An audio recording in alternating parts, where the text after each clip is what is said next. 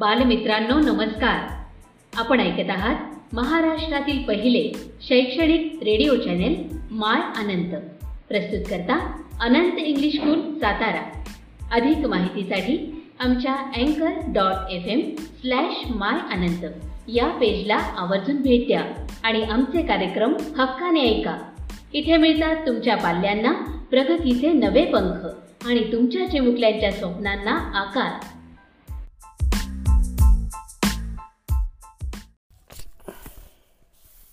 नमस्कार विद्यार्थी मित्रांनो. माय आनंद या रेडिओ चॅनलमध्ये आपणा सर्वांचे स्वागत.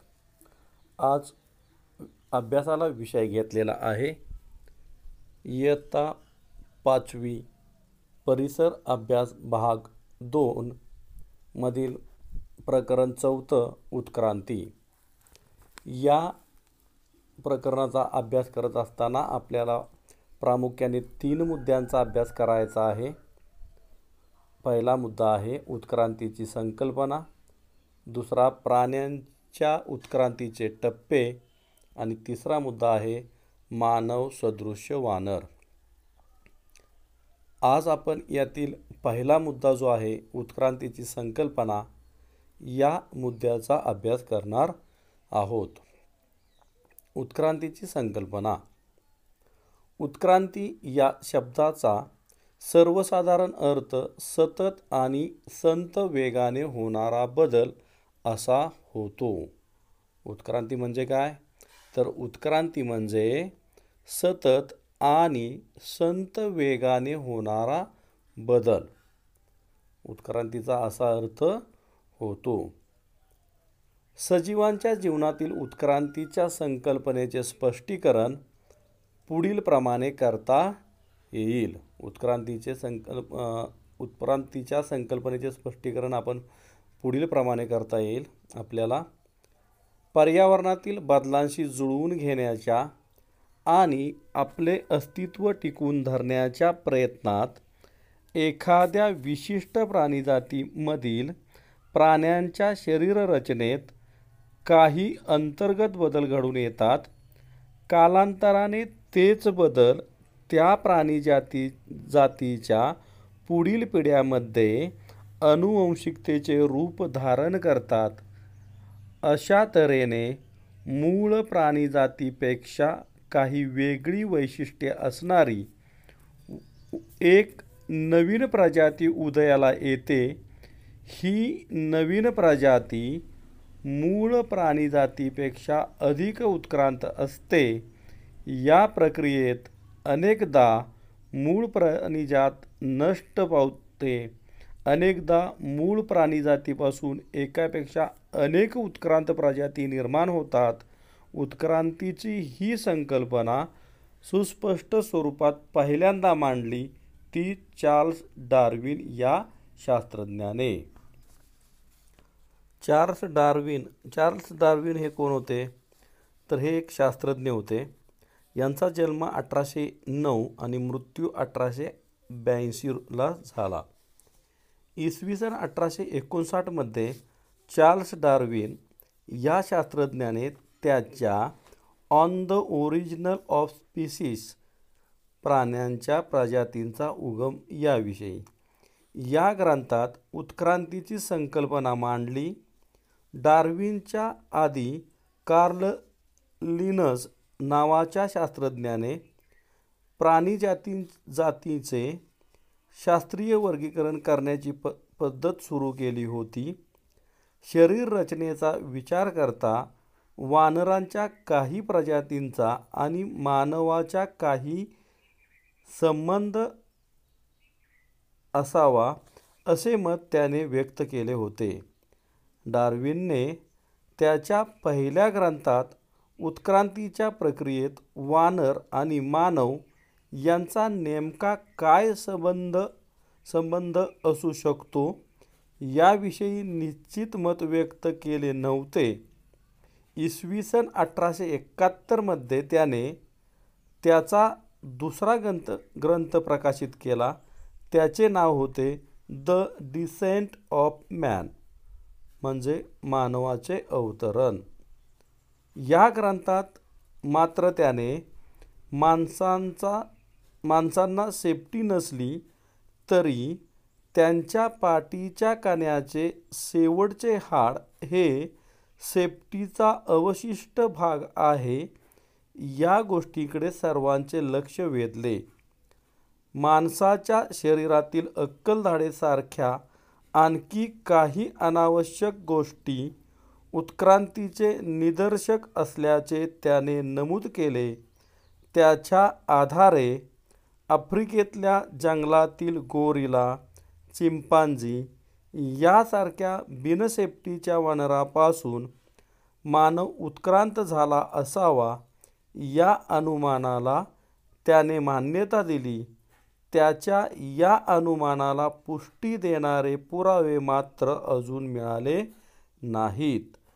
हे पुरावे मिळण्याची सुरुवात विसाव्या शतकात झाली. अशा पद्धत पद्धतीने उत्क्रांतीची संकल्पना सुस्पष्ट स्वरूपात पहिल्यांदा मांडली ती चार्ल्स डार्विन या शास्त्रज्ञाने. ज्या प्रजाती बदलत्या पर्यावरणाशी जुळवून घेण्यास सक्षम असतात त्या टिकून राहतात. ज्या प्रजाती तसे करू शकत नाहीत त्या उत्क्रांतीच्या प्रक्रियेत नष्ट होतात. पूर्वी पृथ्वीवर डायनॉसॉर वर्गातील प्राण्यांच्या अनेक महाकाय प्रजाती होत्या. या प्रजाती अचानक नष्ट झाल्या असा उल्लेख केला जातो.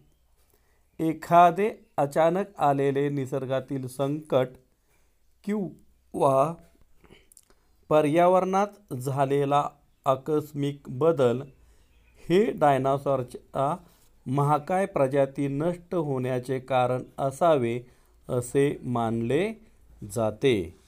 म्हणजे पूर्वी डायनासोरसारख्या महाकाय प्रजाती पृथ्वीवर अस्तित्वात होत्या. या प्रजाती निसर्गात आलेले अचानक आलेले संकट किंवा पर्यावरणात झालेला आकस्मिक बदल. अशा बदलामुळे या डायनासोरसारख्या महाकाय प्रजाती नष्ट झाल्या असाव्यात. हे ह्याचं कारण असावं नष्ट होण्याचं असं मानलं जाते. पंख असलेल्या डायनासोरचे अश्मीभूत अवशेष मिळाले आहेत. दोन पायावर चालणाऱ्या पंख असलेल्या डायनासोरच्या काही प्रजाती उत्क्रांत होऊन त्यांच्यापासून काही पक्षी निर्माण झाले असेही मानले जाते. म्हणजे डायनासोरसारखे महाकाय प्राणी या भूतलावर अस्तित्वात होते. पण निसर्गात आले अचानक आलेले एखादे संकट किंवा पर्यावरणात आकस्मिक झालेला बदल याच्यामुळे या डायनासोरसारख्या महाकाय प्रजाती नष्ट झालेल्या असाव्यात. त्याचबरोबर पंख व पाय असणारे जे डायनासोर होते यांच्या काही प्रजाती उत्क्रांत होऊन यांच्यापासून पक्षी निर्माण झाले असावेत असे सुद्धा मानले जाते. बरं आहे तर विद्यार्थी मित्रांनो आज आपण इथंच थांबतोय. पु परत भेटूया पुढील भागामध्ये. याच पाठातील पुढील दोन मुद्दे आपण पुढच्या तासाला अभ्यासणार आहोत. तोपर्यंत विद्यार्थी मित्रांनो तुम्ही काय करायचं आहे तर परिसर अभ्यास भाग दोन यामधील चौथं प्रकरण तुम्ही व्यवस्थित मोठ्या आवाजात वाचायचं आहे. याचबरोबर आपली पहिली तीन प्रकरणं झालेली आहेत. यातला जर कुणाचा अभ्यास राहिला असेल तो अभ्यास कंप्लीट करा आणि तेही प्रकरणं वाचून काढा. बरं आहे तर परत भेटूया पुढच्या भागात. तोपर्यंत नमस्कार.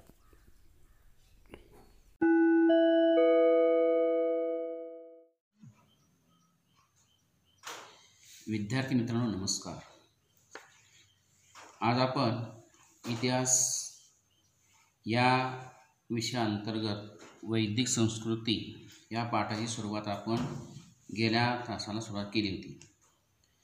त्यामध्ये आपण वैदिक वाङ्मय आणि उपनिषदे ह्याविषयी माहिती व्यवस्थित सविस्तरपणे आपण पाहिलेली आहे. आज आपण त्याचा पुढचा जो पाठ आहे पुढचा भाग आहे तो कुटुंब संस् कुटुंब व्यवस्था दैनंदिन जीवन.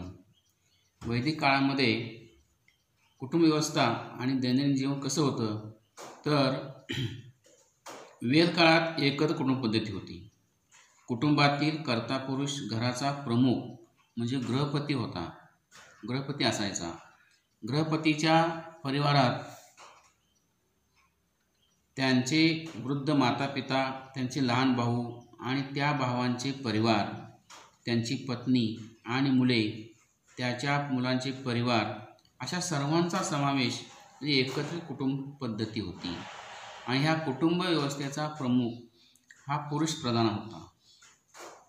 सुरुवातीच्या काळात लोपामुद्रा गार्गी मैत्रेयी ऐस अशा काही विद्वान स्त्रियांचे उल्लेख वैदिक साहित्यात आढळतात. परंतु हळूहळू स्त्रियावरील बंधने वाढत गेली. त्यांचे कुटुंबातील आणि समाजातील स्थान अधिकाधिक दुय्यम होत गेले. वेदकाळातील घरे मातीची किंवा कुडाची असत. गवत किंवा वेलीचे जाडसर तट्टे विणून त्याच्यावर शेण माती लिंपून तयार केलेली भिंत म्हणजे कूड.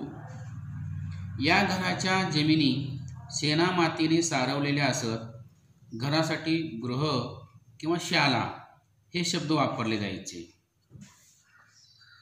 वेद काळामध्ये लोकांच्या आहारामध्ये प्रामुख्याने गहू सातू तांदूळ या तृणधान्यांचा समावेश होत होता. त्यापासून ते विविध पदार्थ बनवत असत. वैदिक वाङ्मयात यव गोधूम व्रीही यासारखे शब्द आढळतात. यव म्हणजे सातू त्याला बारली असं म्हणतात. गोधूम म्हणजे गहू. व्रीही म्हणजे तांदूळ. दूध दही लोणी तूप मध हे पदार्थ त्यांच्या आवडीचे असत. उडीद मसूर आणि तीळ असे मांस त्याचप्रमाणे मांस हा पदार्थसुद्धा त्यांच्या आहारामध्ये मोठ्या प्रमाणावर वापरला जात असे. वेदकालीन लोक लोकरी आणि सुती कपडे वापरत. वल्कले म्हणजे झाडांच्या सालीपासून तयार केलेली वस्त्रे ही पुराण काळामध्ये वेदकाळामध्ये वापरत. तसेच प्राण्यांच्या कातड्यांचाही उपयोग वस्त्र म्हणून केला जाईल स्त्रिया आणि पुरुष फुलांच्या माळा विविध प्रकारच्या मण्यांच्या माळा सोन्याचे दागिने वापरत असत. निष्क नावाचा गळ्यातील दागिना विशेष लोकप्रिय होता. त्याचा उपयोग वस्तूंच्या खरेदी विक्रीसाठी सुद्धा होत असे. तर ही कुटुंब पद्धतीमध्ये अशा विविध प्रकारचे आहार विहार राहणीमान हे आपण पाहिलेलं आहे त्याचप्रमाणे त्या वैदिक काळामधील लोकांना विविध प्रकारच्या गायन वादन नृत्य सोंगट्यांचा खेळ अशांचा असा छंद त्यांना होता. गायन वादन नृत्य सोंगट्यांचा खेळ रथांच्या शर्यती आणि शिकार करणे हा त्यांचा विशेष आवडता छंद. याशिवाय त्यांची मनोरंजनाची साधनंही होत. विना शततंतू झांजा आणि शंख ही त्यांची प्रमुख वाद्य होती. डमरू आणि मृदुंग ही तालवाद्यसुद्धा ते वापरत असत. म्हणजे पा आपल्या मनोरंजनासाठी ते शिकार करत होते. विविध प्रकारच्या सोंगट्यांचा खेळ खेळत होते. रथांच्या शर्यतींचं आयोजन करत होते. घोड्यावरची शर्यत होती. आणि शिवाय आपला वेळ घालण्यासाठी झांजा शंख हे सुद्धा वाद्य आपल्या मुखातून हातातून त्यांची कला विकसित होत होती. तर ही कुटुंब व्यवस्था आणि दैनंदिन जीवन या भागामध्ये आपण ही माहिती पाहिलेली. पुढचा भाग आहे तो शेती पशुपालन आणि आर्थिक सामाजिक जीवन. वैदिक काळामध्ये शेती हा प्रमुख व्यवसाय होता. अनेक बैल जुंपलेल्या नांगराने नांगरट केली जात. नांगराला लोखंडाचा फाळ बसवत असत. अथर्ववेदामध्ये पिकावर पडणारी कीड पिकांचा विध्वंस करणारे प्राणी आणि त्यावरील उपाय यांचाही विचार केलेला आपल्याला आढळून येतो. खत म्हणून शेणाचा उपयोग केला जात असे. वैदिक काळात घोडा गाय बैल कुत्रा या प्राण्यांना विशेष महत्त्व होते. गायीचा विनिमयासाठी उपयोग केला जाई म्हणजे व्यवहारासाठी सुद्धा त्याचा उपयोग होत होता. त्यामुळे गायींना विशेष किंमत होती. इतरांनी गायी चोरून नेऊ नयेत म्हणून विशेष काळजी घेतली जाई. घोडा अत्यंत वेगाने पळणारा प्राणी. त्याला माणसाळून रथाला जोडण्यात वेदकालीन लोक अतिशय पटाई निष्णात होते. वेदकालीन रथाची चाके आऱ्याची होती. भरीव चाकापेक्षा आऱ्याचे चाक वजनाने हलके असते. घोडा जोडलेले आऱ्याच्या चाकाचे वेदकालीन रथ अर्थातच खूप वेगवान होते. आपल्याला माहिती असेल पहा घोड्याला आशु असं म्हणतात. आणि एखाद्या इंजिनचा वेग मोजण्यासाठी जे एकक वापरले जाते ना त्याला आश्वशक्ती असं म्हणतात. तुम्ही घरी तुमच्या पाणी उपसण्यासाठी मोटर असते.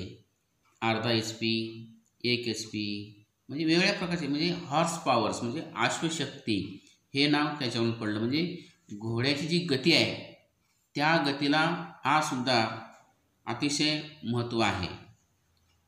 किती हॉर्स पॉवर किती अश्वशक्ती इन इंजन चालते किंवा मोटर चालते हे आपण त्याच्यावरून ओळखू शकतो. त्या काळात शेती आणि पशुपालन यांच्याखेरीज इतर अनेक व्यवसायांचाही विकास झाला होता. व्यावसायिक कारागीर समाजव्यवस्थेचे महत्त्वाचे घटक होते. श्रेणी या नावाने ओळखले जाणारे त्यांचे स्वतंत्र संघ होते.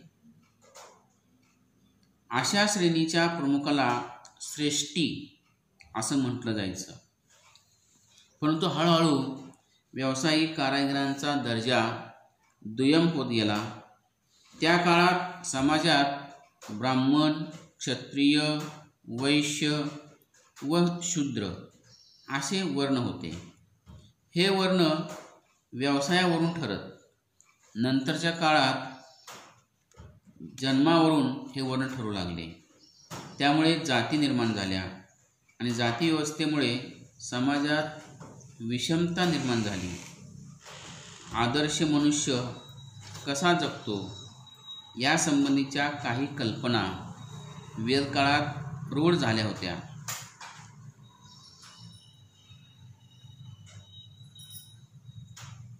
त्यामध्ये जन्मापासून मृत्यूपर्यंतच्या चार टप्प्यांना चार आश्रम म्हटलेले होते.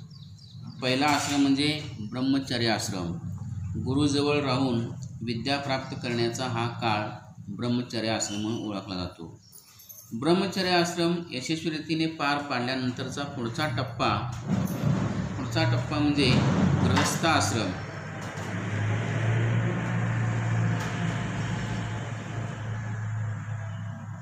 या काळामध्ये पुरुषाने कुटुंब आणि समाज यांच्यासाठी असलेली आपली कर्तव्ये पत्नीच्या साह्याने पार पाडावे अशी अपेक्षा असे तिसरा आश्रम म्हणजे वानप्रस्थ आश्रम या टप्प्यावर त्याने घरादाराच्या मोहाचा त्याग करून दूर जावे मध्यवस्ती नसलेल्या ठिकाणी राहावे आणि अत्यंत साधेपणाने जीवन जगावे. आणि शेवटचा आश्रम म्हणजे संन्यास आश्रम या टप्प्यावर मनुष्याने सर्व नात्यांचा त्याग करून मनुष्य जन्माचा अर्थ समजावून घेण्यासाठी जगायचं. फार काळ एके ठिकाणी राहू नये असा संकेत होता. तर हे आश्रम व्यवस्था नंतर वर्णव्यवस्था अशा विविध वेदकालीन आश्रम व्यवस्था आणि जातीव्यवस्था ह्या निर्माण झाल्या. आणि पुढे आहे ते धर्मकल्पना. वेदकालीन धर्मकल्पनामध्ये निसर्गातील सूर्य वारा पाऊस वीज वादळे नद्या यासारख्या निसर्गातील शक्तींना देवता रूप दिलेले होते. त्या जीवनदायी ठराव्यात म्हणून वेदामध्ये त्यांच्या प्रार्थना केलेल्या आहेत. त्यांना प्रसन्न ठेवण्यासाठी वेदकालीन लोक अग्नीमध्ये विविध पदार्थ अर्पण करत त्याला हवी म्हणत अशा तऱ्हेने अग्नीमध्ये हवी अर्पण करण्याचा विधी म्हणजे यज्ञ. सुरुवातीला यज्ञविधीचे स्वरूप अतिशय साधे होते. पुढे त्यांचे नियम अधिकाधिक कठीण होत गेले. ते कठीण यज्ञविधी पार पाडणाऱ्या पुरोहितांचे महत्त्व त्यामुळे वाढत गेले. वेदकालीन लोकांनी सृष्टीचे व्यवहार कसे चालतात याचाही विचार केला होता. उन्हाळ्यानंतर पावसाळा येतो. पावसाळ्यानंतर हिवाळा हे नियमित असणारे चक्र सृष्टीचक्र आहे. सृष्टीचक्र आणि त्याच्या गतीने फिरणारे जीवनचक्र. याला वेदकालीन लोकांनी ऋतू ऋत असे नाव दिलेले आहे. प्राणीमात्रांचे जीवन हाही सृष्टीचक्राचाच एक भाग आहे. सृष्टीचक्रात बिघाड झाला तर संकटे येतात. असे होऊ नये म्हणून प्रत्येकाने काळजी घ्यायला हवी. कोणीही सृष्टीचे नियम मोडू नयेत. असे वागणे म्हणजे धर्माप्रमाणे वागणे. असे समजले जाईल. त्यानंतर शेवटचा भाग आहे.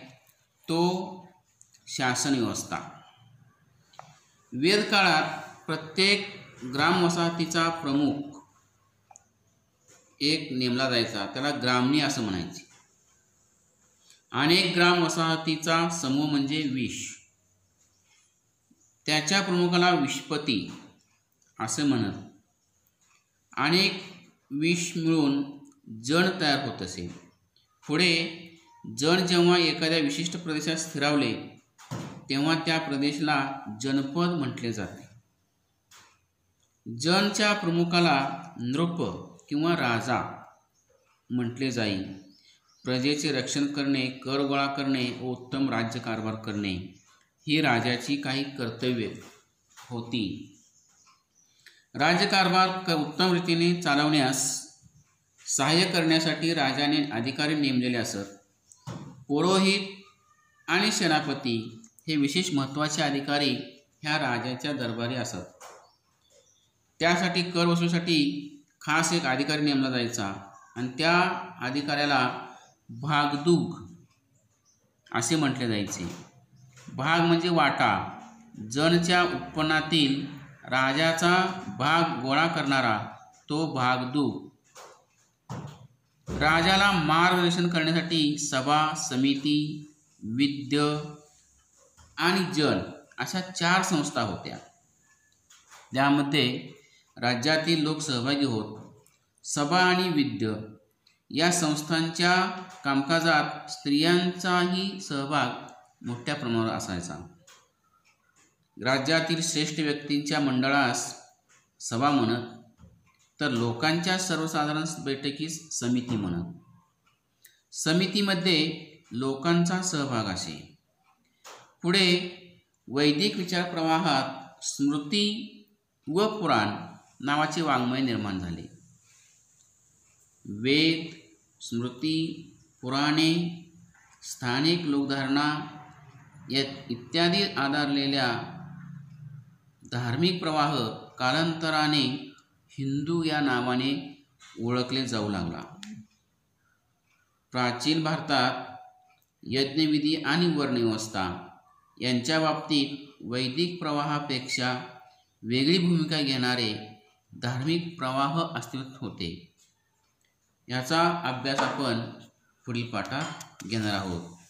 विद्यार्थी मित्रांनो आपल्या काही शंका असतील त्या वहीमध्ये लिहून काढा आणि आपण पुढच्या वेळा त्या शंका व्हॉट्सअपवर पाठवलं तरी चालतील त्याचं निरसन आपण व्हॉट्सअपच्या माध्यमातून करणार आहोत. यानंतर तुम्ही सर्वांनी स्वाध्याय ते एकूण सहा प्रश्न आपल्या वहीमध्ये मुद्देसूदपणे आणि टापटीप अक्षरामध्ये लिहून ठेवा. आपण एक ग्रहपाठ देणार आहोत. ग्रहपाठासाठी एक वही वेगळी करा छोटी शंभर पेजेस आणि त्या ग्रहपाठामध्ये आपला जो पहिला पाठ आहे पहिल्या पाठातले जे प्रश्न आहेत त्यामध्ये एका वाक्यात उत्तरे चार आहेत. आणि दुसऱ्या पाठातले जे एका वाक्यातले तीन प्रश्न आहेत. सात प्रश्न झाले आणि अजून तीन प्रश्न तिसऱ्या पाठातले. असे एकूण दहा प्रश्न एका वाक्यातले जे आहेत ते ग्रहपाठ पहिला पूर्ण करा आणि ती वही तुमच्याकडेच ठेवा. ज्यावेळी मी पुढील सूचना देईन त्यावेळेला आपण ती वही योग्य ते जमा करून घेऊ. धन्यवाद.